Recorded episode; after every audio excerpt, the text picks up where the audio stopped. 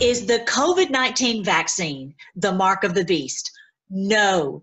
Does it have a chip in it? Likely. Would it be used for evil? Yes. But is it the mark of the beast? No. Let's separate out fake news from the facts. Look at Revelation 13. He required everyone small and great, rich and poor, free and slave to be given a mark on the right hand and on the forehead. And no one could buy or sell anything without that mark, which was either the name of the beast or the number representing his name. It sounds like no one can buy groceries without this chip.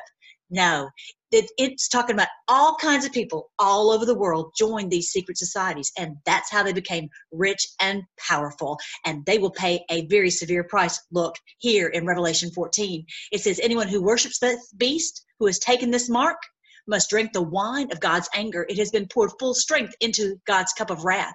What mark did they do? This one here, on this island right here, putting children in cages that is what's happening, and that's why there are 170,000 sealed indictments, 13,000 CEO removals, and 1,400 pages of seized assets on this website right here. If you're new, please go check it out. Also, check out Freedom Force Battalion YouTube, and you will see a playlist called Revelation Made Easy. I go into the mark of the beast, the Antichrist, all kinds of different things that they have lied to us about.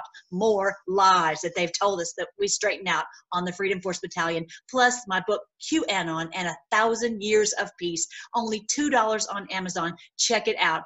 And also freedomforce.live. I read it to you. You guys, don't let it freak you out. Have a great day.